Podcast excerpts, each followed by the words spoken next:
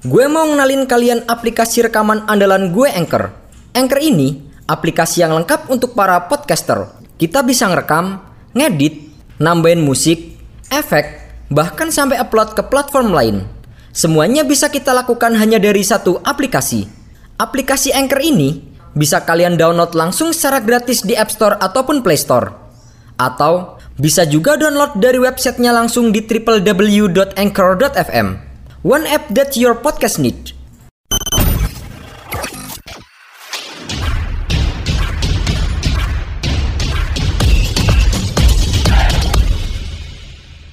Kota Yerusalem atau yang dikenal juga dengan Al-Quds merupakan salah satu kota tertua di dunia yang terletak di pegunungan Yudea antara Laut Tengah dan Laut Mati. Kota suci yang menjadi saksi panjang tiga peradaban agama yaitu Islam, Yahudi, dan Nasrani ternyata memiliki fanatisme yang besar terhadap olahraga sepak bola. Setidaknya, terdapat empat klub profesional asal Yerusalem yang bermain di liga setempat. Yang pertama ada Hilal Al-Quds, klub bulan sabit yang bermain di Liga Palestina. Sementara tiga klub lainnya, yaitu Hopel, Nordia, dan Beitar Jerusalem, bermain untuk Liga Israel. Dari keempat klub Yerusalem, Beitar menjadi klub yang paling disorot dunia bukan karena prestasinya, melainkan karena rasisme yang menjadi ideologi klub dari dulu.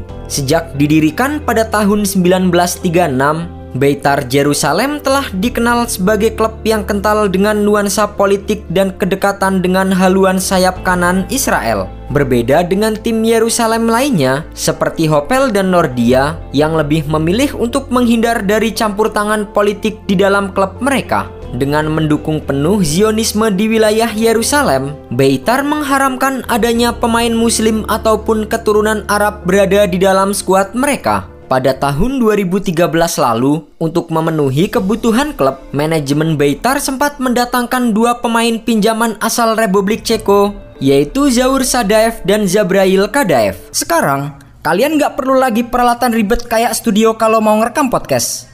Semuanya bisa kalian lakukan dari smartphone kalian menggunakan Anchor.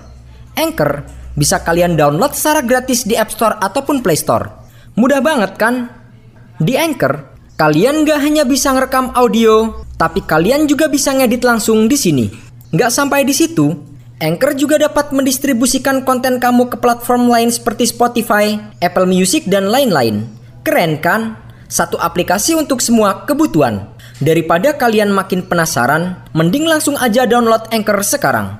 Oh iya, Anchor ini gratis loh. Keduanya yang diketahui merupakan keturunan muslim langsung mendapatkan penolakan terutama dari supporter garis keras mereka yang terkenal sangat rasis. Sempat beberapa kali diturunkan dan mampu menyumbangkan gol, namun protes serta nyanyian rasis terus dilantangkan oleh para supporter kepada pemain pinjaman mereka. Alhasil, manajemen Beitar pun akhirnya mengalah dan mengembalikan kedua pemain tersebut ke klub asal mereka. Sejak dibentuk pada tahun 2005, La Familia menjadi supporter garis keras yang memegang ideologi anti-Arab dan hanya menerima pemain asal Israel. Meski memakai pemain asli daerah memang bukanlah suatu hal yang salah, seperti yang dilakukan Atletik Bilbao di La Liga Spanyol, namun cara yang dilakukan oleh supporter La Familia kepada pemain dari luar cenderung negatif dengan meneriakan kata-kata kasar. Tak hanya itu, mereka juga melontarkan hinaan, bahkan hingga ancaman pembunuhan.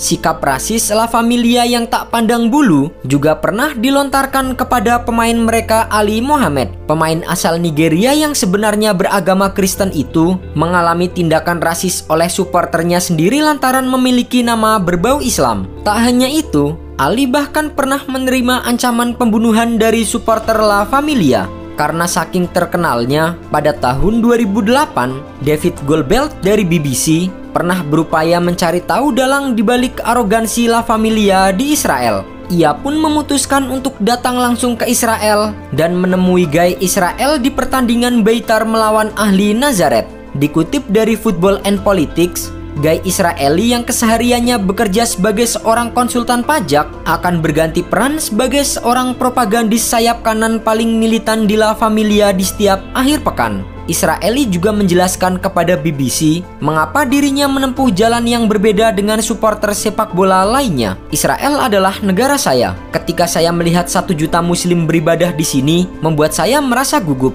Bangsa Arab memiliki 10-11 negara, kami hanya punya satu, dan mereka masih pula menginginkan negara ini. Pemerintah selalu mengatakan sepak bola membentuk perdamaian, tapi kami tidak ingin damai, kami ingin perang. Dengan ideologis anti-Arab dan anti-Muslim, semua kebencian itu mereka tuangkan ke dalam beberapa tulisan dan juga chants di stadion yang memprovokasi. Mulai dari memaki bangsa Arab hingga menghina dan mencaci umat Muslim lewat nyanyian.